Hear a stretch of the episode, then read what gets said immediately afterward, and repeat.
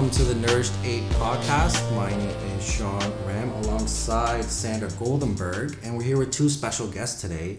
Julian Hankey, who is co owner of CrossFit Metric, along with Darren Thornton, who is the head coach at CrossFit Metric. And really excited to talk to these two guys here today because, again, I, I have, uh, I, I can't say that I know too much about CrossFit. I have a, a little understanding, but I'm excited to hear what you guys um, want to talk about and how you can advocate for the sport. I think better. I think that's the, the goal here. Julian, let's start with you. What's uh, how did you get into CrossFitting? Well, first of all, thanks for having us. We really appreciate it. Um, I got into CrossFit via just being in the strength and conditioning field to begin with. Um, I started at Good Life in 2008 as a personal trainer and um, started studying hard on, on all the different sort of gurus that are out there in the world of strength and conditioning. Charles Poliquin was a big influence early on, and uh, Paul Chek as well. I took a bunch of courses with them and mentored with them. And uh, I had a friend actually who was sort of taking a different direction, and he was really into, into this new new thing called CrossFit, which actually it looked very fascinating initially because it, it took a lot of the principles I was using in my strength and conditioning with, with my clients, but it was more of a community based um, approach to fitness. Um, but it took the best things from the sort of elite world of strength and conditioning and made it accessible to the general public. So th- that looked interesting. And then I got drawn into it just by doing a bunch of the workouts, finding them to be really challenging and beneficial. And uh, I also saw the growth of the of the of that CrossFit community and CrossFit as a business happening really fast. And I, I saw an opportunity there because at the time I was getting to the point where I wanted to open my own uh, fitness business, fitness studio, and the affiliate opportunity just made a lot of sense at that time. So. So you kind of you fell in love with it once you saw it. It was interesting. It was new, and it kind of maybe fell in line with how you saw at that time fitness. Do you have a background in uh, college or professional level, any sport or anything like that? Well, actually, if, if you go back, I played so many sports growing up, like everything from soccer to rugby um, at the high school level, and then I got into martial arts during, uh, throughout university.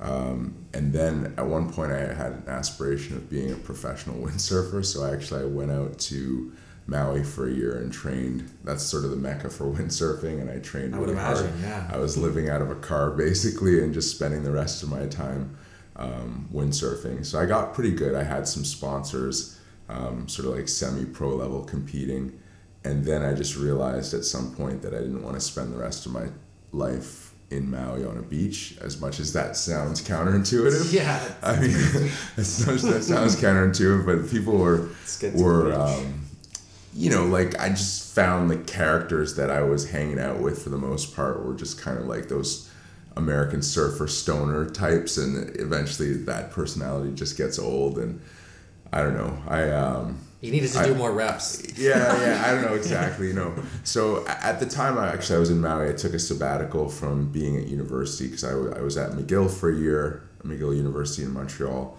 studying economics, and I was like, oh, this sucks. I'm gonna go windsurf in Maui. And then I went to Maui, did that for a year, and I was like, ah, I'm tired of this. I better go back to university and finish my degree. So that's what I ended up doing. And then after university, I took a number of different paths, but eventually ended up in the fitness industry. In school in McGill, were you involved in sport or health and fitness as well?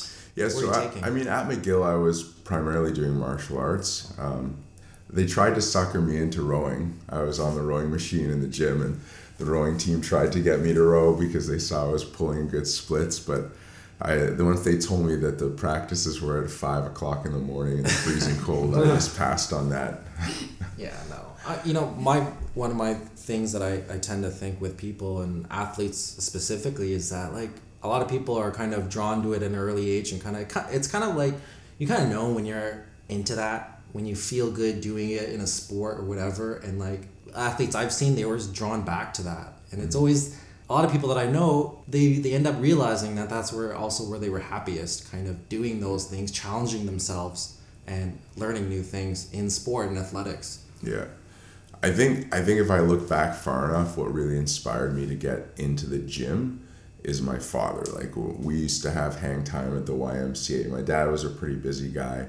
I didn't get to spend that much time with him, but the time that I do remember really well was, you know, he'd be like, "I'm going to the gym. Do you want to come?" And I'd be sure, let's go. Obviously, uh, you know, when you're when you're eight years old or seven, eight years old, you'll just do anything to hang out with your dad. So he would go to the YMCA, and I mean, back then it wasn't people weren't least at the YMCA, they weren't, and even still today, if you go to Good Life, they weren't doing CrossFit style workouts. It was more like, you know, hit the machine circuits, do some bicep curls, do some sit ups.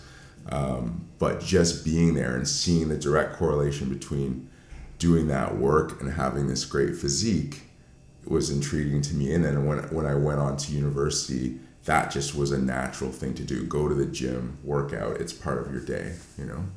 and again we, we speak about like uh, you know things we do as people to get us to the next level and that's one of those things when you're aligning yourself with your body and you know you know who you are as a person what makes me feel good what makes me do better as a person and i think as a kid you know i did a lot of those things. We played outside a lot went to the y played basketball and all that. And it's a good discipline thing to kind of start early and seeing the progress of the hard work you put in into mm-hmm. the gym in team sports sports and all that and leadership skills and abilities. I mean that's huge in sports. Right. yeah.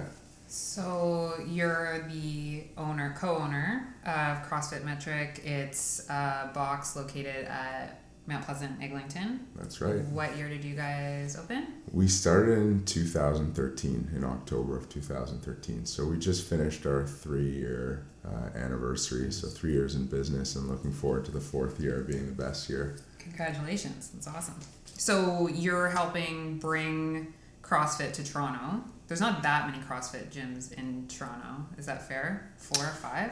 You know what? It's growing a lot. There are there are a lot of gyms now. Um, I don't know how many you think, Darren, in the city of Toronto now. I've heard of about ten. But oh really? In in the centre, like there's not as many. It's they're more outside in the suburbs, right?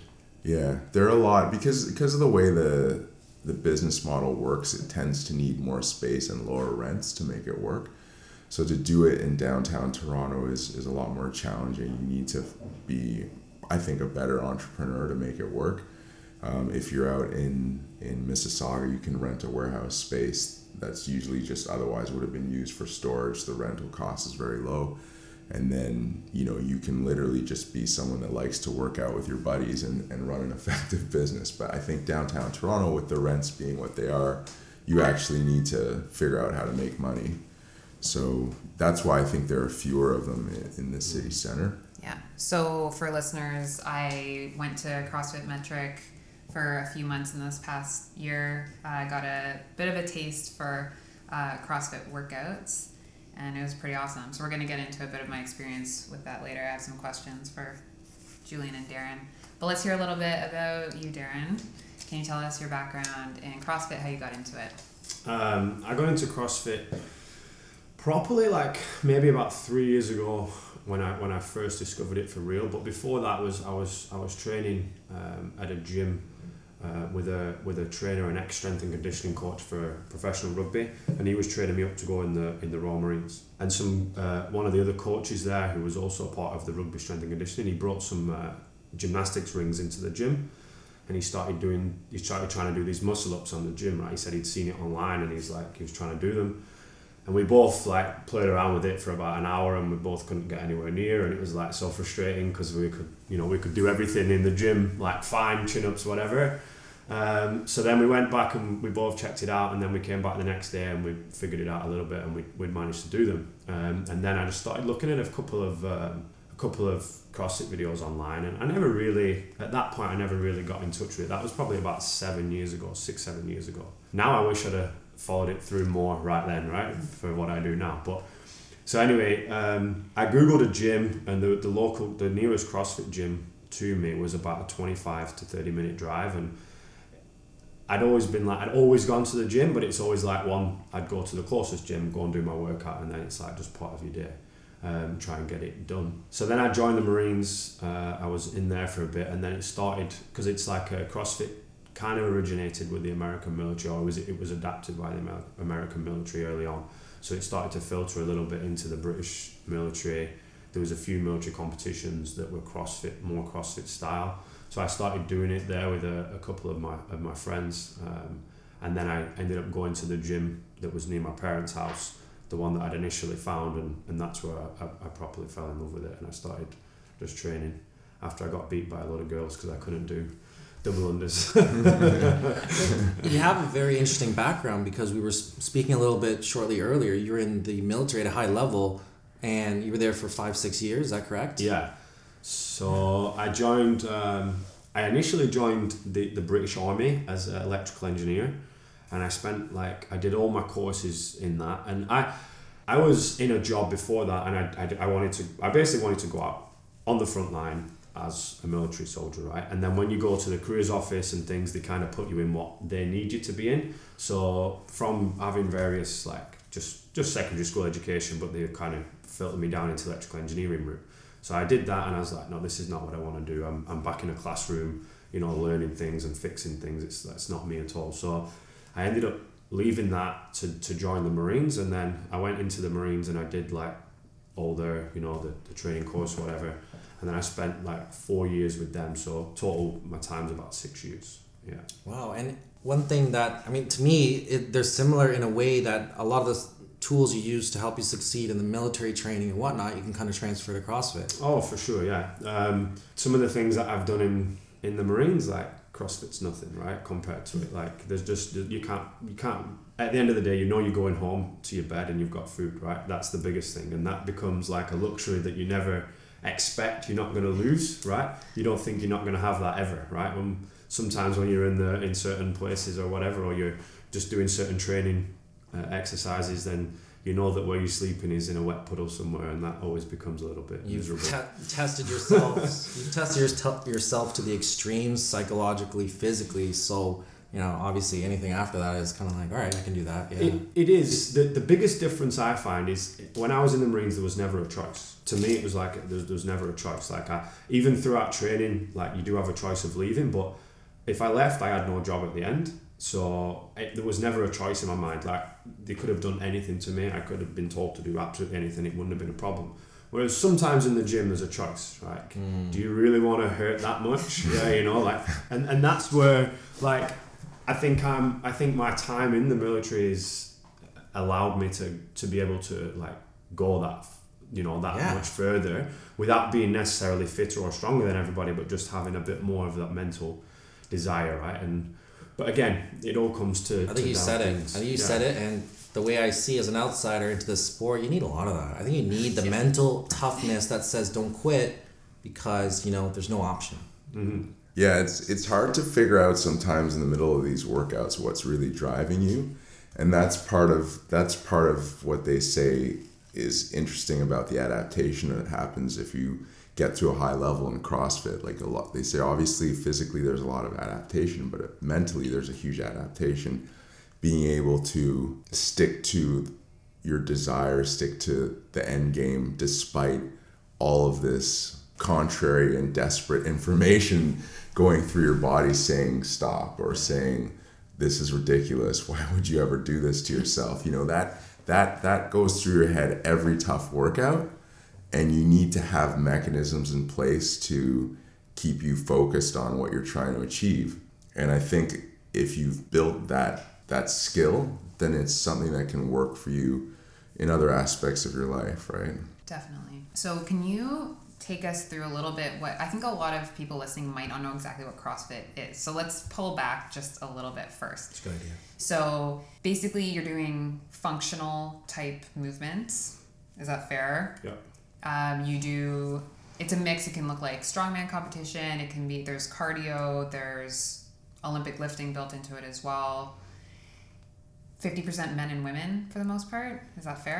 Yeah, some, some of our classes are, are, heavier women, some some of them, yeah. It depends, yeah. It depends. it depends on the class and what you program on a given day and but yeah, I think like we can get onto that in more detail, but one thing I want to just get out there is I think CrossFit's done more for strength and conditioning for women than it has for men in the sense that you know men were already doing the Olympic lifts and they were doing um, you know they were building strength. It's always been considered cool to be strong if you're a guy, but that wasn't necessarily the case for women and it's phenomenal how strong the women are in the CrossFit world. Like just they're just I mean we walk around with these shirts and it, it seems like a joke, but it's actually true. Like my girlfriend's stronger than you or you know my wife is stronger than you. Say like a guy saying that to another guy and it's true. Like my wife is stronger than most men 100% right? Mm-hmm. so and and just i think that the style of training works really well for women.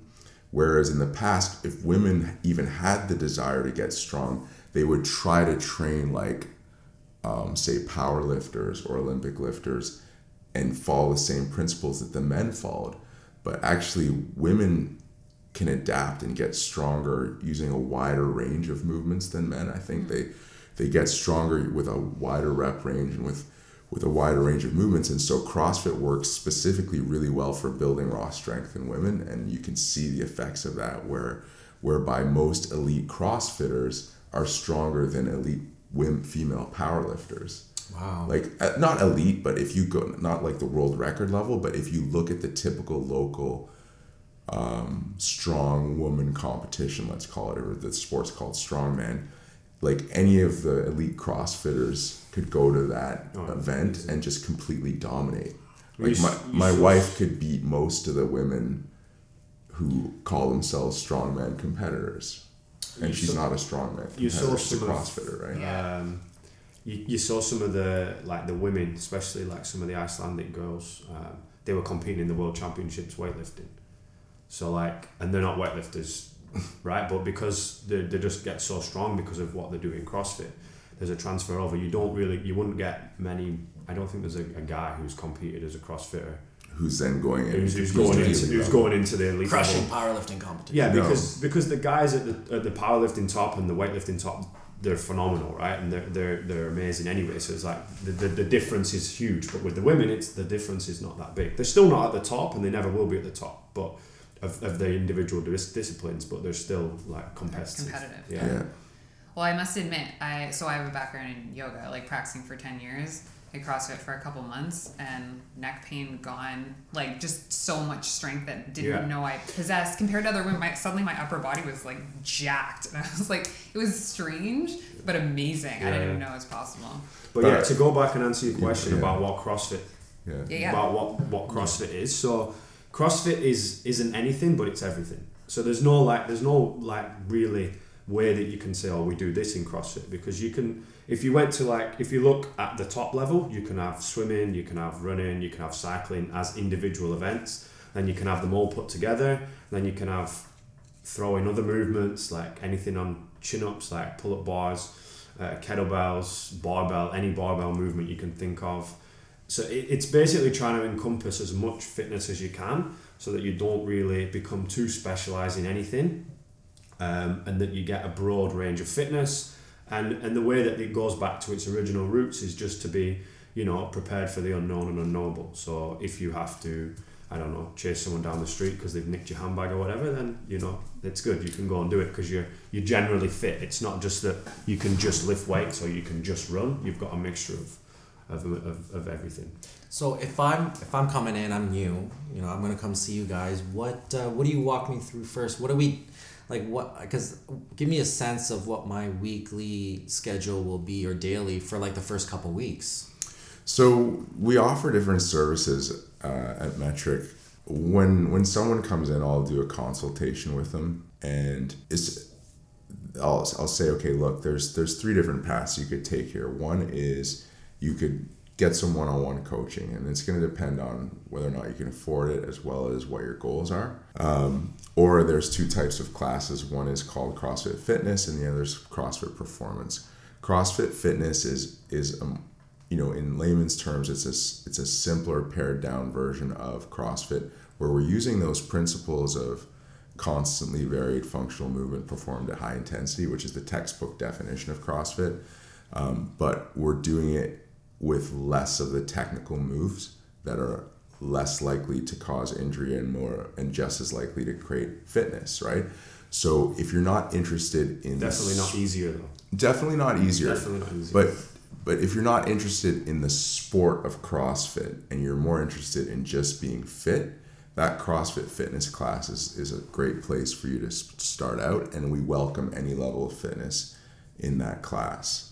Um, and the coaches are trained to understand that you know there's no expectations in terms of what you're going to come into that class with as terms of in terms of skill or fitness level, and we're going to help you get to the fittest you've ever been in your life over time, following progressions and just you know doing what we call scaling movements. And then the the the other option is our performance class, which is CrossFit full fledged. And there you're going to see more of the barbell movements, more of the dynamic barbell movements, specifically Olympic lifts, and you're going to see more of the dynamic um, gymnastic movements that involve kipping, etc. Okay, so that's the first, let's say, gate of entry, if you will. So I'm, I'm a newbie and I'm coming to the door. So that's where you can say you filter me or one or two areas. Yeah, I'm gonna quickly run you through a movement Three screen. areas. I'm gonna run you through a movement screen, and I'm gonna say, okay, look, you can move really well. You have the prerequisites to go into that CrossFit performance class, or in most cases you don't because you you you you can't do the basic foundation movements like the squats, the presses. Um, your mobility may be lacking. In which case, I'm going to say you would be better off starting with either some personal training and addressing those deficiencies or I don't want to call them deficiencies, but you're basically you're not ready to go into a full-fledged CrossFit class, or you could come to that fitness class where it's expected that you know you're, you're starting from a base and we're going to build you up to the point where you could then progress to the CrossFit performance class. And that's not to say that's everyone's goal. Some people may want to just stay in that fitness class, and many of our members do, which is why we have a separate membership for that. But um, you can kind of think of it as similar to the typical boot camp class, where the movements aren't nearly as high skill, but we're still using, you know, um, time limits on the workout so we can target different energy systems, and we're still um, driving that intensity, which is what really produces the results. You know. Yeah, so I see that first gateway again as like, do people come in and they think they're they're really out of touch with what they can do and what they think they can do? Oh yeah, for sure. But a lot of people, a lot of people have the misconception that they need to be fit to come and do CrossFit class. Okay, which is definitely not the case, and it would be pointless because no matter how fit, you know, we have some people coming in who are marathon runners. They've done Ironmans. They do their first CrossFit class and they're like, "Oh my god, like what is that?" Like because just it's just a completely different type of fitness. So so that's definitely not the case that you need to be coming in and being fitter. But some people look at certain movements and they will they will say to me, "Oh, coach, how do I do this?" You know, and it's like, well, let's just regress it a little bit. Can you do X, Y, Z before? So like, no one's ever come to me and said, "Coach, how do I squat 400 pounds?" No one's ever asked me that question. Why? Because they know they first they would need to be able to squat 300, 250, 200, 150, 100, right? That's an easy progression. You know that you need to do all these numbers prior to get there. But people have said to me, oh, how do I do a handstand push up or how do I do a muscle up? Well, can you do the prerequisites for that, which would be pull ups, dips, regular push ups? You know, can you even hold a plank position, for instance? So it's like these things have got to be, it, it's, it's trying to understand that that skill of doing a muscle up or a handstand push up is similar to doing the skill of like the higher level weightlifting Right. numbers, right? So, just out of curiosity, how many people that come in off the street can do a plank well? Uh, Well, our test is two minutes. Yeah. So, in in the assessment, I uh, as part of the assessment, I always get someone to hold a plank, and I'd say, you know, and this isn't a reflection of the general population because I think a lot of people, if they have the the guts to just walk through the doors that, that say CrossFit on them, they're already probably fitter than the average person walking down the street. We can fairly assume that. Um, but I'd say there's about a 50% pass rate on that two minute plank. Are we saying they're holding it in a biomechanically safe way or they're holding it all together for two minutes? Um, no, like I show them how to hold the plank properly before they actually go. So like you want that posterior pelvic tilt and you know you want things to be bridged properly. Um, so I make sure that's happening and then see how long they can hang out there for. Yeah, if the form starts to fail, I cut it off there. So. So it sounds like you have a real uh, focus on safety, which is nice to hear. I think CrossFit does get a lot of flack as someone who was doing it for a little while. Mm-hmm. I dealt with a lot of my personal trainer friends having a lot of problems with sure. me doing it. Yeah. But it was cool because it caused me to really investigate what I was doing and why I was doing it. And I think that you know you guys clearly do have a sense of you want what's best for people you're you're going to maintain your clients better if they're healthy and yeah we don't want injuries for sure that's, that's yeah you know it's it's funny because greg glassman the founder of crossfit on the topic of of of that is that he's he's a rabid libertarian. He calls himself a, so he believes in free markets and he believes that competition will produce the best right? And so at, as a, like I'm sure if you I don't know this for certain, but let's say you want to open a Starbucks, you've got to go through some headquarters that are going to look at the geographic location that you want to open a Starbucks, and they're not going to let you open a Starbucks next door to another Starbucks, right?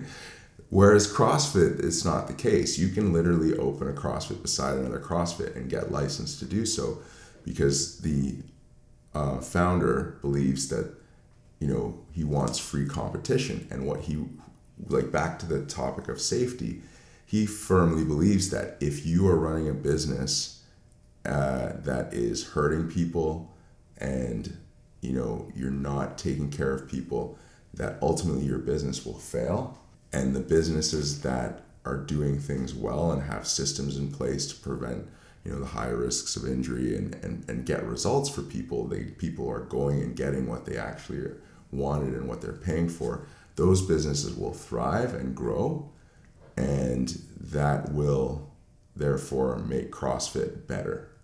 As opposed to trying to go and regulate the whole thing, he says, let the market clear out the crap and let the strong survive. So that's that's essentially what what's supposed to happen. Is it happening? I think it's a difficult question to answer, you know. That sort of beautifully goes into sort of the nourished ape idea.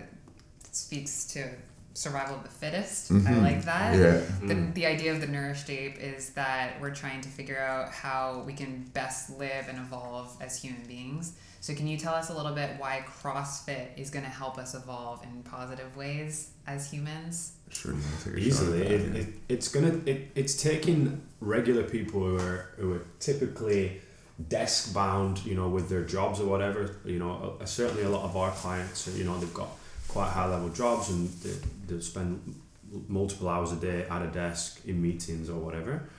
So it's it's starting to take them through new ranges of movement that they've never been through or that they might have never done ever, you know. Even though they might have been going to the gym for the last 10 years, the fact that they didn't really do much lower body works or squats, deadlifts, you know, or anything that most people wouldn't have done any of the, the, the sort of kipping gymnastics that we used, which gets a lot of stick, but it's very good for for opening up your body, putting you into a better range of motion if you do that again in a safe way.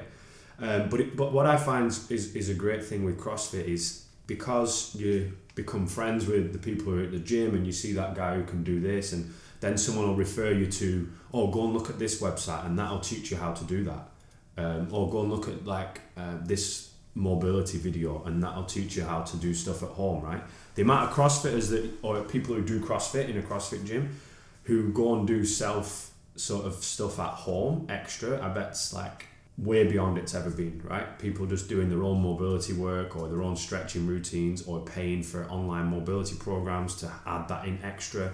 I think it, it makes people start to learn a lot more about how they should move, how you know why they're doing what they're doing, and not just like go to the gym and, and do the same thing that they're doing every single week. Mm-hmm. I think for me, I think that's one of the one of the better things that you find. You know, if you mention to most people in the gym who you know certain people are, they'll go and check them out online. You know, we've got you've got gurus who are into your gymnastics, gurus who are into your mobility drills, into your weightlifting, and everybody kind of follows these people on social media. They read on their articles and stuff, and they're learning a lot more about how they can do to help themselves for sure. That's probably the one of the most appealing things to me personally is the community aspect. Uh, I can tell, you know, I can see it just being an outsider that you guys have a strong community and network. It, it's a tribe, and you can't say that with a lot of other types of exercise, fitness, uh, areas and sports and whatnot. Yeah. You can't really. Well, for me, I think it's been a. I've just moved to Canada um, about three, four months ago. Welcome. Um, thank you. And I was living out in the Middle East, so like I have no, you know, no connections in Canada whatsoever. I sent Julian an email. That's how we kind of met, right? So for me coming over, like as far as like a community comes, you know, I've met so many people compared to like if I'd have just gone to a, a normal job and I was doing something different, then I, you know, my, my network would be so much smaller. My fiance arrived like a month after me, and within a month she got a job from all the people helping her out within the gym, right? So there's a big community. It's like if if you you know if somebody will know somebody a contractor to do any work on your house, somebody will be a financial investor, somebody will be you know working as a lawyer or whatever. So you have there's so many connections that you make through that, and it's the way that the workout, the way that the, the gym operates and the workout is, it's you're all doing the same thing together at the same time. So you you know you're interacting on a on And a you're and you're with basis. people who are taking it seriously, who are in that mindset. Yeah. You'll mm-hmm. probably have a lot of people who are who have been or who are high level athletes in the room with you. So you know. Yeah, and just successful people generally. Like, I mean, I'm like, I, I'm not gonna start listing it off, but there's just people working out at the gym that are really, you call the one percent, the one point one one percent. You know, people that are influential in the city of Toronto, as well as just a lot of professionals, whether they're surgeons or lawyers or doc, you know, um, entrepreneurs, developers, builders. They're, they're people who are type A's and very successful. And when you're around that, you can't help but rise above your like you just I firmly believe and and this this is in all specs aspects of life, but you you start to become a little bit more like the people you surround yourself with. And so, you know, if you took it's easy to measure like this this phenomenon is easy to measure from an, a numbers perspective so you know you can just visualize this scenario if you had like you know a millionaire hanging out with four billionaires slowly that millionaire will become closer to a billionaire because he just starts to absorb the tactics and mindset of a billionaire and it's not to say that should be your goal to be a billionaire but i'm saying like if you're around people who are generally hardworking, successful, think big, then you'll start to adopt that way of thinking yourself. And I think CrossFit, it is a challenging workout and it attracts people like that. People who want more, people who like the challenge, people who take the harder road in life. And I know I'm kind of contradicting your your Wu Wei thing. Was it Wu Wei? Yeah. I listened to your Wu Wei and I was like, ah, that sounds really good. I want a piece of that action. I want some Wu Wei in my life. So I'll give that a try. But um, yeah, I'm still on the I'm still on the um, of the belief that you, you need to work hard to achieve things. Um, So I'd like to speak to that a little Okay. bit. I want to hear your honest opinion. You're probably going to think I'm a giant wimp. Yeah. So I'm prone to type A tendencies. okay. And so this past year I was in massage school, really crazy schedule. I and went through a breakup, like just crazy life. And I was like, you know what I'm gonna do right now? I'm gonna do CrossFit. That's what I really need to go do. So I was like giving her I'm highly caffeinated most of the time, like don't need to be, and burnt myself out pretty bad. So Really? Just from doing art classes? well, no, I don't want to say that. I think probably sleeping four hours a night was a huge Well, yeah. Yeah. part of it. So I would never say it was CrossFit, Yeah. but adding a very intense, volume heavy workout, I was doing other stuff too. Mm-hmm. Um, I, I did burn myself out. And at the same time, I was experimenting with, I was like, I'm going to try keto, I'm going to ketogenic diet Yeah, yeah. um, all these things that in retrospect I'm like, ooh, maybe as a woman and jacking up my cortisol levels consistently and kind of messing with my hormones and not Yeah. sleeping, I might have overdone it. Sure. So then that led to me just kind of not doing stuff for a little while. That's So- good. that's sorry. That's good honesty. Yeah, no.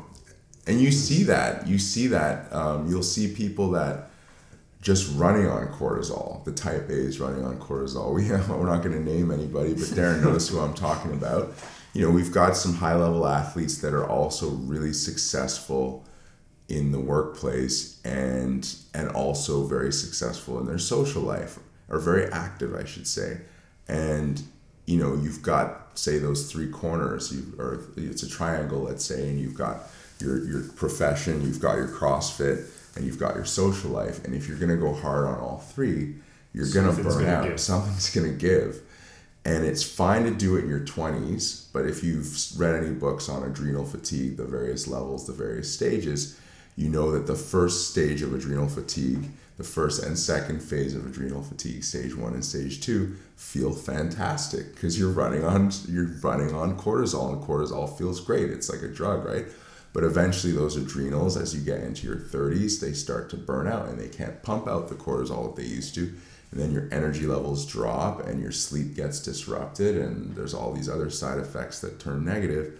And then you've got to dig yourself out of that ditch, right? So, Which, from my You gotta- understanding, is not an easy ditch to dig out of. No, it's it's the same as metabolic damage. Like people that have dieted very hard with calorically restrictive diets, or people who consumed a lot of sugar when they were younger and have damaged their livers. These things take a long time to fix. You know. yeah. Yeah. And that's like I say, I, I think that's very honest, and I think that's the approach a lot of people need to have is when you're assessing what you did. You know, you're the short time you were there, how it affected, how it made you feel, factors in your own life that maybe were affecting it, sleep, food, all that. And I think that leads into like maybe criticisms where like maybe some people are knocking on the sport or, you know, I, I watched a video the other day because I wanted to research and there was this uh, personal trainer who was talking about CrossFit and how she had done it for like a month. She hated it because, you know, they threw in there, they told her just do all these reps, whatever, whatever, right? All these stories.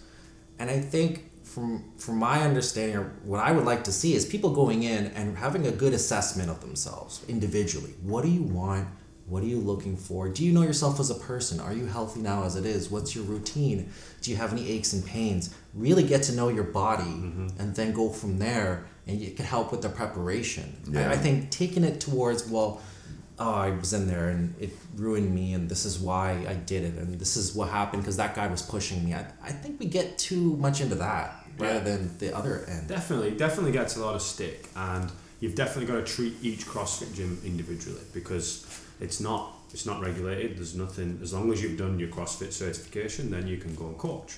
And as long as you've got, in fact, as long as you've done your certification, you can go and open a gym. So you don't you don't need to have any experience, which it's a bad thing, but it enabled the it enabled the CrossFit community to grow on a faster rate than it would have done if you had to have two years experience, let's say, or whatever. So you've got to treat each gym each gym individually, and you've got to maybe check out the coaches and see what they're up to. You know, what's their lifestyle, what's their background, how are they approaching it? Is it just like they're just hitting hitting the gym and making people do all these workouts, or you know, do they understand you know what needs to be done? Because you're you're like uh, like a mechanic looking at a car. You know, you're gonna see a movement and be like, ah, you know, you gotta you know do this or you know raise your legs in that fashion, and then you're helping. Again, to me, the instructions critical here mm-hmm. because you guys are the experts. You guys have been doing this for most of your life, fitness and, and health and stuff like that, strength and conditioning, and you've seen what works, what doesn't. So again, you're looking at a person and you know you're there to instruct and guide them, and I think that's where you can see success in CrossFit. Yeah, it definitely works because you don't you don't have that person just going into the gym by themselves doing their own thing and they never know if they've got any better. Most of the people who I, you know, let's say critique on form, they don't realise that they're doing something wrong. You know, they think they're doing it right. And and that's not that's just not understanding the movement correctly or not being able to feel the body properly, right? Mm-hmm. And and again, it's like if you're coming in and doing your, your one hour a day three times a week, then maybe you're not exploring them positions as often as you might mm-hmm. you should be to know to understand them hundred percent. If you're not sleeping, if you, if your Well, diet is crap, Yeah, this is like you know you can go on to all the different all the different routes of what people don't do that to align with their goals of what they actually want or what they say they want and what they don't do. So like I'm I'm training hard to try and you know get to the CrossFit regionals. Uh, I'm nowhere I'm nowhere like I would I wouldn't class myself as an as an elite athlete, but I'm, I'm my lifestyle is the same as as, as most elite elite athletes that what I know of, right? I'm up at four thirty in the morning. I'm bed at eight thirty at night, right? So like, and then in between the day, I'm making sure I'm eating properly. I'm trying to take a nap if I can, and I'm training, you know, three to four hours a day. And then they look at, and then some people look at, at that, what I, what I can do in the gym, and like, oh, why can't I do that? you know, and it's like, well, how does your day look, right? You know, Yeah. and that's the kind of difference you've got to be. Um, So, so I want to hear. I want to talk about nutrition. We're going to talk a bit about Weston Price. Yeah. minute. I just want to say too, it's like people need to take personal like, responsibility for what they're doing. definitely, Like she said, this this woman you're quoting did CrossFit for a month. You know, that's in no way enough time to gauge anything. I think, and as it just some of the things that came up with um, when people were giving me flack for certain things I was doing. It's like people get injured all the time doing Anything. Yeah. So as a yoga teacher, I look around a room when I'm a student, and I'm like, as a teacher, I would never let someone do that posture because it's just so precarious and they're putting so much load on their spine and i yeah so i i think we can be critical of any sport or or activity really and definitely. And if and- you're trying to take it to a higher level as well, then there's no there's no higher level athlete that doesn't get injured at some point in their career, right? not to say i'm a high level athlete but i've been No. injured so many times and Yeah. learned from injuries so yeah, many yeah, times yeah. Yeah, I mean, the analogy I always draw is, and when, when on this topic of injuries in, in CrossFit, is that any sport, if you want to push it to the extremes, is going to really increase the likelihood of injury. And we do our best, especially, you know, with athletes, say like Darren, who is pushing it to the extremes. We're doing everything we can to reduce the likelihood of injury. Like he spends so much time prepping for every workout, mobilizing for every workout, doing all kinds of prehab to what we call prehab, which is just like um, doing certain remedial exercises, subs- subsidiary exercises to um, make sure that the body is aligned and balanced and, and, and it can, can tolerate the loads that it's going to be that are going to be imposed on it. So we do a lot of work to try and prevent injury. But once you're pushing the envelope of what the human body is capable of, you know, you're going to run into issues potentially. And you'll see that, as we just said, throughout every sport, right? Like, that's why there are so many chiros and physiotherapists that do. That's why there's something called sports medicine. There's a whole career there, right? There's a whole specialty. But if you want to go and you just want to get a good fitness level, and we talked about what CrossFit is, and it's sometimes hard to put your finger on, but what we can say is what CrossFit isn't, okay? And CrossFit isn't going to the gym, texting on your phone, socializing between movements, uh, sitting on a machine where nothing's being activated in your core, that none of these movements are going to translate to anything that you can do in real life. And CrossFit isn't not getting results, okay? CrossFit will get you fit if you stick with it. CrossFit will make you better at moving in real life. CrossFit will make you stronger. CrossFit will make you fitter. There's so many things that, in my opinion, coming from a world before, like I was well into the fitness industry before I got into CrossFit, and the results that I see in the CrossFit gym far exceed anything that I saw when I was working at Good Life. Like, I mean, it was really rare at Good Life. I'm going off on a tangent here, but it's like really rare at Good Life to see a, a girl walk into this into the um, area with the weights and do a pull up.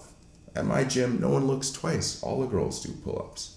It's normal. It's probably If you one, can't do pull-ups, it's, it's like, one out of a you need, thousand to, you need to practice on your pull-ups. and right? it's and it's not that the women coming in are genetically special. No, we have a method methodology, and the human's body is capable of amazing things, and we see that all day long in the CrossFit. But going back to the, the original point I wanted to make is that if you want to say ski on the weekends, right, and you know, just go to Blue Mountain, have a good time with your friends and family, you know, the likelihood that you're going to require a knee surgery, that you're going to tear your ACL, are pretty low. Like I skied, um, even I actually competed. I, I raced throughout high school, slalom GS. I never tore out my knee. Okay, but if you want to be on the national team for Canada, go look at the stats. No one's been on the Canadian national alpine ski team for more than for for any like, for if you're on there for more than two years, the chances that you will require a knee surgery are one hundred percent. Is that true? Yeah, it's one hundred percent. One hundred percent. So that's that's sport at the elite level. Yeah. Yeah. Right? But, but take that back to like what you're talking about CrossFit and injuries and stuff like that. As a general training program, it's it's it's I don't think it's an injury prone training program. Like there's maybe been a couple that I can think of that I've worked with directly that have ended up with injuries that don't allow them to train right for a, let's say over a, a month or something like that. Maybe it's a little bit of time rehabbing and then you're coming back. But you've got to, like you said, you've got to take the ownership themselves, right? Because I can look at somebody moving and it can it can look well, but I don't know if they're feeling Yeah. a pain anywhere, right? And I do, I get it a lot where people say to me mm. like, "Oh, coach or Darren, my knee's hurting me," and I'm like, "Okay, what's what's wrong? You know, where's it hurting?" He's like, "Oh, it's hurting when I do this." I'm like, "Okay, let's you know just just miss it out, just leave it," and then like, "Oh no, no, I want to do it." And it's like, okay, why did you tell me it's hurting you then? Like, if you're not willing to take what I'm saying on board and actually stop it, it's like you're trying to distinguish with is it worth doing an extra 10 squats, for instance, just so you can go home and feel like you've done everything properly, or should you just stop doing that because it's hurting a little bit? Maybe it's just something that just needs overnight sleep and it's fine, right? Or just go home and humble. Yeah, You have to be definitely.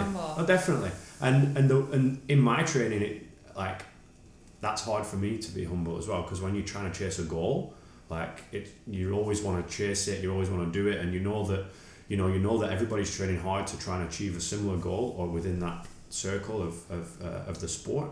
So you've got to treat, keep trying to push it and push it. But if you're just trying to be fit, then what does it matter? You know, just just swap that out for something else and go and you know go and do something else. It's not gonna it's not gonna harm you for that day. You know.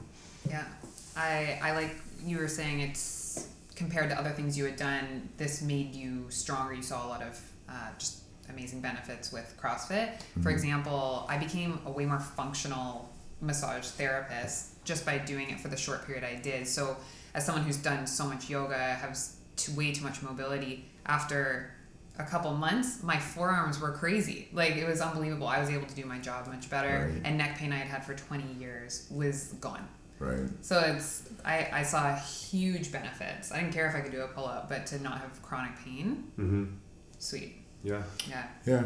That's, That's it. great. That, that can be, you know, everybody's goals are completely different. Yeah. To, to, to just feel good every day when you wake, get out of bed and not have any pain, you know, that's a goal. Just the same as a goal to get to the Olympics for somebody else's, you know, and, and that's, Yeah. doesn't matter what it is as long as you're achieving it. The last thing I'll say is uh, the influence that CrossFit's had. Like, you know, you look at what the typical personal trainer outside of CrossFit now does in their sessions, and they're all doing like bits and pieces of CrossFit, and yet they're knocking it. But the, it's it's the reason they're doing it is because it works, and you know, I can say I I was already doing um, a lot of things right before I got into CrossFit. But now, having been doing CrossFit for a number of years, I'm 42 years old and I'm fitter now than I was in my 30s by every measure. That's actually a good I'm point. stronger. I can I can like I rode a 2K in like 641, which is a measure of your aerobic power, aerobic base. If someone said, "Hey, you want to go run a 10K tomorrow?" I could do it. I don't have to train for it. So it's that broad-based fitness that just makes you truly fit, and that's something that we haven't discussed in this podcast. But you know, the, what is the definition of fitness? No one ever really tried to come up with a true definition of fitness before Greg Glassman with his with his the definition that he came up with, and then he came up with a prescription to try and achieve that definition. How do you increase your fitness? So, you know, he came up with CrossFit to say this is what fitness is, and this is the prescription for getting it right. And that in itself, I don't think there's no perfect definition, and, and, and there's maybe other acceptable ones out there, but no one ever tried to come up with like a measurable definition, and he was the first. And I think that's the biggest contribution that he's made to the fitness world. Yeah, I totally agree with that. It's like uh, psychology is the same way. It's like they just you know what's what's good mental health is the absence of problems. Right. What's what's good fitness? Absence of uh, being unfit, absence of fat or whatever, being unhealthy. Right. That's not a measure, right? It's not. That it's just this, like what does absence mean, right? Like there's no way to put a But finger on that. I'm seeing it. I'm seeing the types of activities that you guys do in CrossFit, like you said, used in other places. I was at a gym, um, this MMA, gy- uh, Couture's Xtreme Couture. Sure. I was there. Like gyms these days, whether they call themselves CrossFits or not, you walk in and it looks like a It looks CrossFit. like it. They've got squat racks everywhere, bumper plates, kettlebells, and you know rings and like you know all this stuff you if you if you I can remember what gyms used to look like and they didn't look like that. They were full of treadmills, you know. Mm-hmm. And one treadmill, like a commercial level treadmill, Yeah, costs like seven to ten thousand dollars. Do you know how much CrossFit equipment you can get for ten ten thousand, right? So you get yourself a really kick ass gym for ten thousand dollars, right? Absolutely, and we're seeing it, like I said, in, in, in different sports. So, like, I follow MMA a lot. Mm-hmm. I'm a big fan. So, in MMA, they're doing those type of principles too. Right. They gotta they gotta fight five rounds. That's an extreme. You know, that's a lot of endurance required, a lot of intensity. It's a perfect sport. Yeah. Before we get into Weston Price, one thing I know we, I wanted to, to get across to everyone is like, you know, we trying to define what CrossFit is, and you know, one of the things that we lo- were reminded of recently. Darren and I were on a, a course with someone that's kind of made made a lot of waves in the CrossFit community recently. This guy Julien Pineau, and he's he's pointed out that hey, you can you can be true to the definition of CrossFit and do um, extremely difficult, tough, demanding workouts that push you to your limit, but are extremely safe at the same time. You know, Very simple- So, so, simple so interval intervals on an assault bike. I mean, just murder you, but there's zero risk of injury, right? Um, same murder you from the standpoint of they're very. I don't want to use the word murder. Challenging. That is Yeah. an Very- injury. Very challenging, right? But the next day, you you're sitting there with no pain, and you're like, "Wow, I could have gone harder." Or pushing a prowler, or dragging a sled, or doing bear crawls. These are things that will make you really, really fit and have no risk of injury, and they're still CrossFit because it's still functional movement performed at high intensity, right? So you can make, you can do CrossFit, and that's why we go back to Darren's point, which is that it's really buyer beware. You can go from you know run the gamut when you walk into a crossfit you could be dealing with a complete bunch of ignorant yahoos as coaches or you could be dealing with some of the brightest minds in strength and conditioning today and anything in between right? So what do you get at crossfit metric? I'll tell you. Like you know i i i'm i'm really proud of my team and i'm really proud of you know coaches like darren. Like it's just I think I'm offering people something amazing. I'm excited with what it is that I'm offering because if I, like, before I owned this gym, before I got into CrossFit, could have gotten the opportunity to get coached by someone with the knowledge and skill set that Darren has at the price that is affordable in a class setting, that's amazing. Yeah, it's huge. Yeah, because the average the average person going to a gym, paying what they're paying, they're not getting a fraction of what they can get from being under the eyes and tutelage and running the programming that he's writing. You know, so I you know put in that context, I think it's it's awesome awesome to have the CrossFit community out there. It's just a matter of finding the right coaches and finding the right the right gym. I think you said it. Yeah, that's that's absolutely. Let's let's touch on nutrition real quick because I know we're, we're all interested in that topic. I mean, we love talking about it.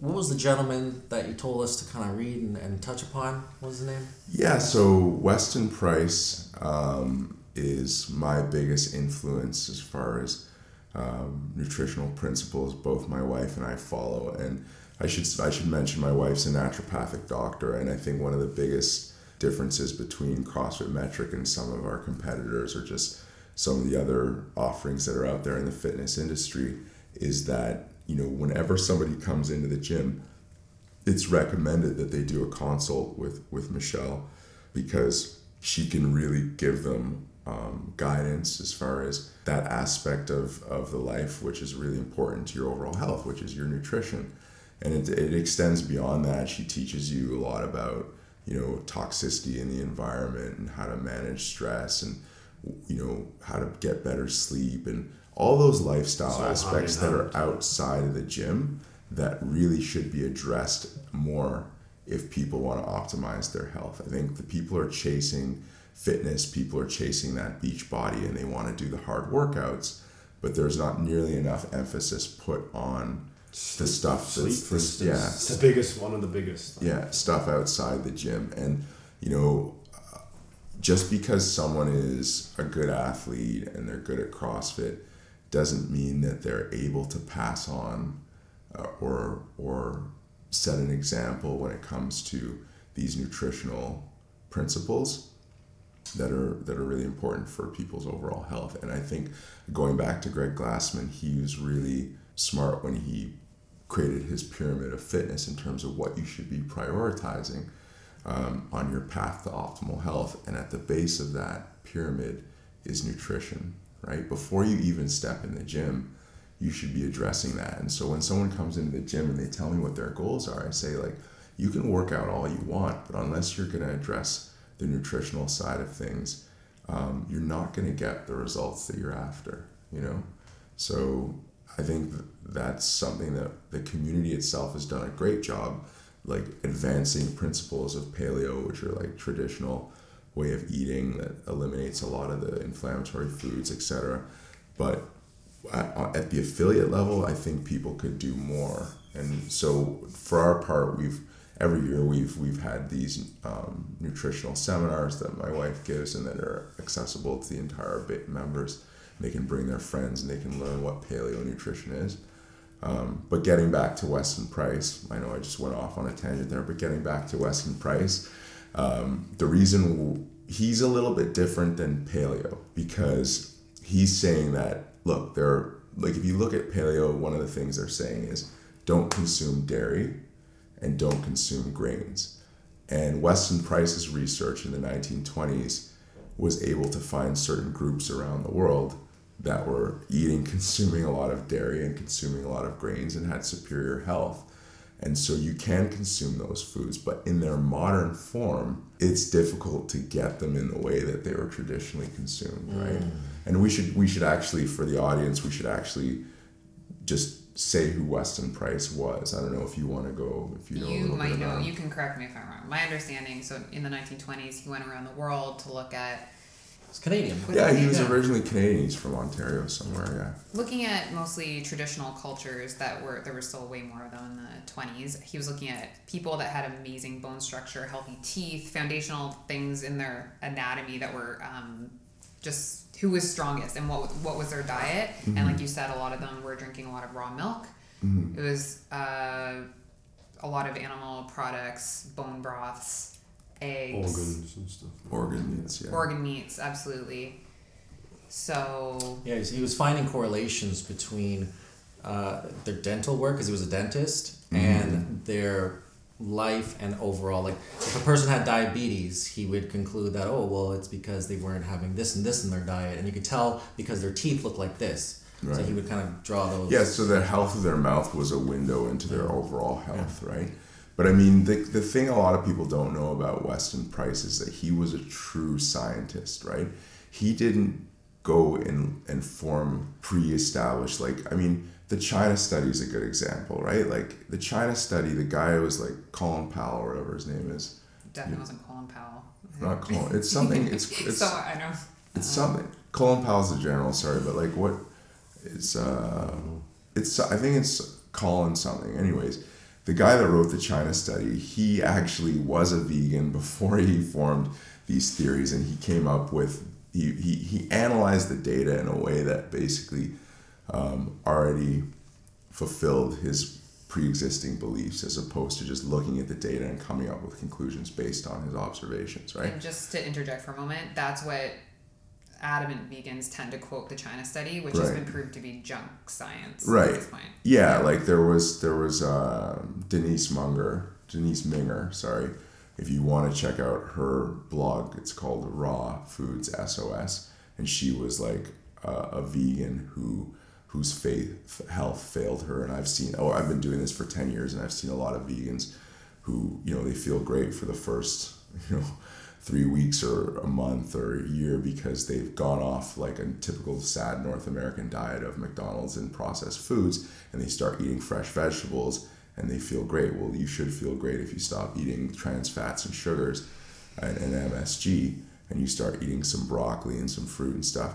But it's not necessarily the optimal diet, the optimal diet should include a lot of fat soluble vitamins, and that's sort of what Weston Price really established. He didn't he didn't go into the sort of re- research of nutrition with the idea that um, this would be the best diet. He was wondering what the best diet is. So he just he just noticed in his dental practice that more and more of his patients were coming in with deformations in terms of their jaw structure, with cavities in their teeth, and he and he was wondering why it was that their overall health was starting to deteriorate relative to when he started his practice at the turn of the century. Over a period of 20 years as a dentist, he saw the decline of the health of his patients. And he was really disturbed by this and he wondered why this was. And he'd seen, he'd heard through the grapevine that there were like these traditional cultures who had perfect teeth and they didn't have dentists, they didn't have braces. Why were their teeth so well aligned? So him and his wife, who was a nurse, decided, hey, let's let's look into this. And they took 10 years away from the practice and traveled the world and they looked at over 150 different traditional indigenous groups and very scientifically analyzed the state of their health and what it was that they were eating and then he had a control group in terms of from a scientific standpoint he had the control group because he would look at what he called similar genetic stock so you have a tribe who was still untouched by civilization. There were no uh, roads entering the area, so everything that they consumed uh, was, you know, from their local environment, and then then there would be people from that same tribe that had sort of moved to the ports in the area and were now consuming a different diet. And so he would have control groups, and he would be like, okay, well, they're the same genetics, but one group's completely deteriorating in health and the other group isn't. Mm. And then he would analyze both their diets. And the book, his book, Nutrition and Physical Degeneration, it's fascinating, but almost gets repetitive and boring because he just goes all over the world and each chapter covers a different indigenous group. And it's the same story over and over again. If you eat what you were genetically designed to eat that was in your natural surroundings, your health would be amazing.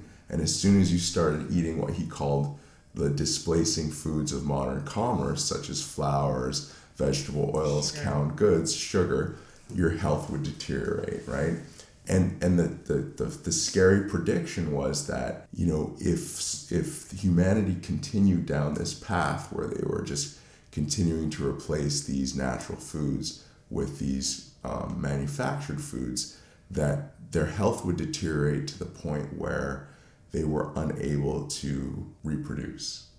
And that's that's the best indication that your health is failing that you can't even reproduce because that should be like you know arguably one of the most basic things that a human species should be able to do if its survival. health is good Absolutely. It's, it's, it's predicated on survival that you can actually reproduce and this is where it is we're at that point in, in my in my observation and certainly my wife is just inundated with couples coming to her that can't conceive it's be, it's a and, huge issue and it's not and it's not like i'm criticizing those people I'm just observing what the situation is.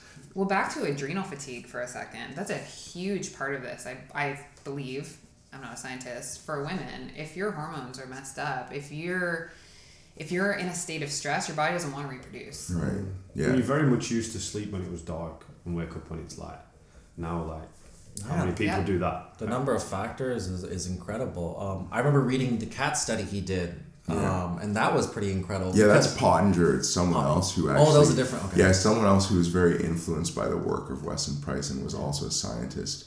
Did the cat study where he he had like five different groups of cats and he followed them over three different generations. So he bred the cats and looked at the cats evolving over three different generations, and he looked at he fed each group different diets. One was fed raw milk, raw meat and then like on the other end of the spectrum they were getting cooked and pasteurized mm. milk mm. and the group getting these these pasteurized foods basically degenerated over time to the point where you know their bone structure changed their behavior changed their energy levels changed the women became extremely aggressive the men became extremely docile you kind of see that in society right now.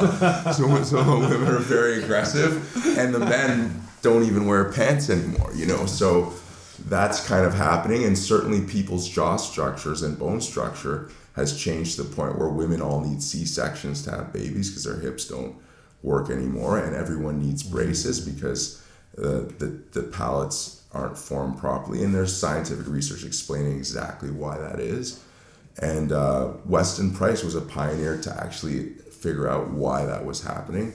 And the big message, and this is the big message that I'd love everyone to know, is that one of the reasons why we need the animal foods and why it is dangerous to be a vegan isn't what's traditionally thought out there. Like most people think the problem with the vegan diet is that you're not getting enough protein.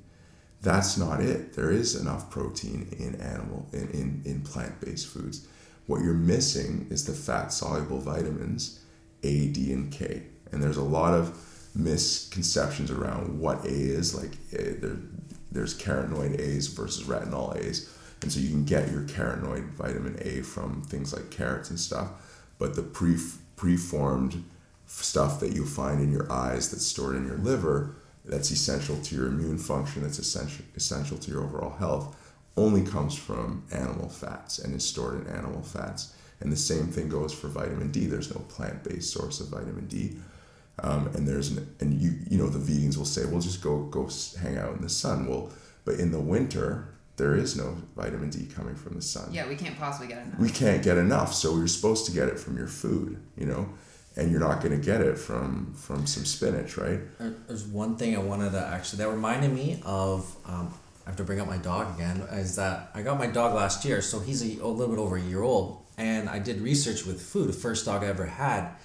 Now is really hot with dog food because everybody's a lot of people are going towards raw dog food which is raw mm. meats and stuff like that. Yeah, so and feeding their dogs liver, I, organ. I started feeding my dog raw food. He eats better than me. He has obviously he's got the protein, but it's actually it's only like you know eighteen percent protein. It's all about the fats, the liver, the heart, and all Yeah. this. You know, Yeah. I, I had heard somewhere when wolves hunt, the alpha wolf gets the liver. Oh, Oh, so he's got, I've he's witnessed got that. an interesting so, story like about that. you know, you watch these shows like wild, wild, like you know these shows on safaris, and you you know they follow the hunt and everything, and so you come up with these preconceived ideas. And I don't know if you you guys think this, but like you know, if a lion makes a kill, what it does, you'll see it all the time. They go for the throat. They clamp down on the throat and then they make the animal stop breathing and then the animal dies and after the animal's dead then they eat the animal they eat it a certain way. But i actually was on safari and i actually was in, in masai mara which is a national park in kenya in which is in uh, east africa. And i saw uh, a lion a male lion take down a wild boar and i watched the whole thing. And it's humbling to see that because you see in nature that it's not about morality it's about survival.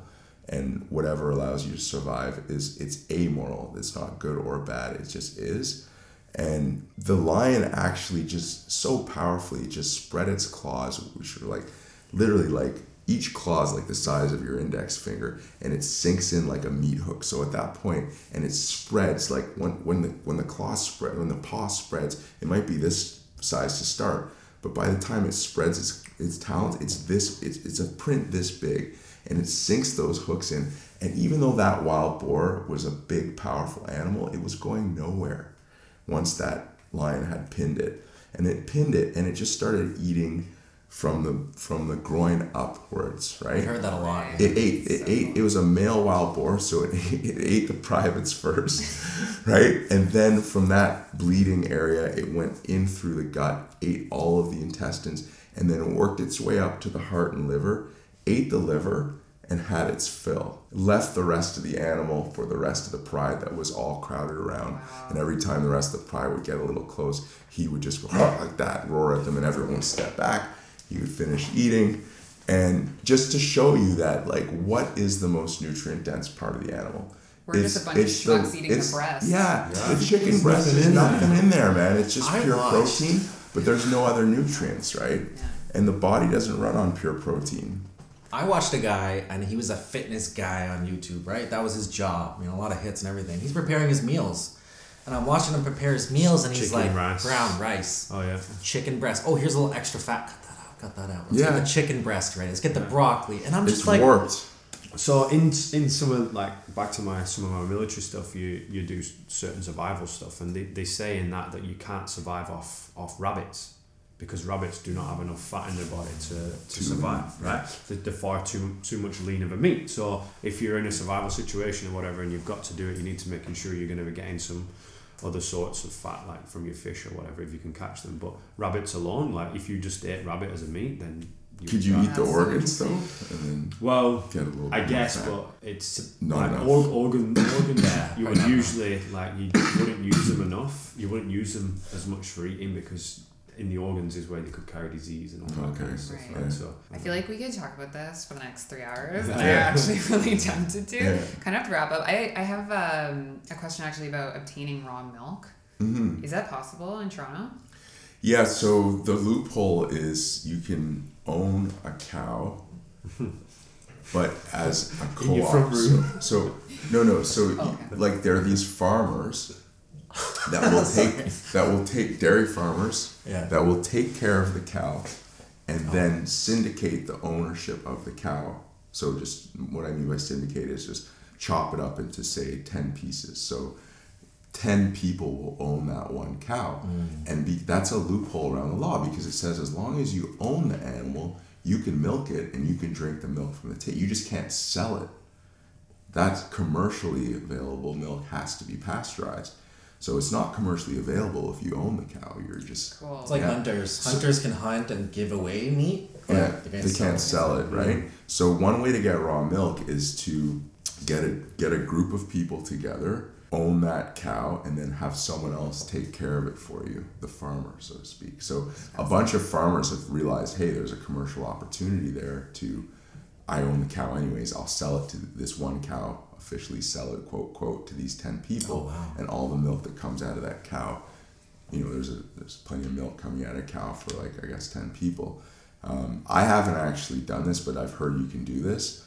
And fascinating thing about raw milk is i personally have been dairy intolerant since my teens um, whereby if i drink milk i get gas i get acne um, i feel generally like crap but i have had some cow milk and it's fascinating someone brought me a glass of, of cow milk that was raw and it smelled like the cow's tit. It really does smell like it smells like a barn. But I drank the whole glass and had no issues at all. Huh. Yeah, no That's awesome. no bloating, nothing. And it just shows you that, you know, what's the problem with dairy, and this is what Weston Price, as an organization, the people who are trying to promote those principles um, are saying is that, you know, dairy is actually, most people would tolerate it, and it is a superfood if it's in its natural state, which is raw. Once you pasteurize the dairy, you destroy a lot of the nutrients and the cofactors that allow you to assimilate those nutrients, and that's where the problem is. That's awesome, and and I think like information like that is just gonna help out everybody in society. Like we're waking up to a lot of different things. Like you know, just yeah, slowly, but It's just like you know, but slowly. fat was bad, salt was bad, this was bad, that was bad. Okay, Yeah. well, let's learn about it and reevaluate these things and see how it can better uh, our bodies and mind. Yeah. Thank you guys so much for being here. That was Julian Hankey and Darren Thornton of CrossFit Metric. Um, yeah, if anyone has any questions about this issue, if you want to come on the podcast, let us know. Send us a shout out to the Nourished Ape Podcast at gmail.com. Comment on our Facebook page. We'd love to hear from you. And until next time, take it easy, eat lots of fat, go to CrossFit. Thanks, Thanks guys. for thanks a lot for having us. Thanks. Thanks. See ya.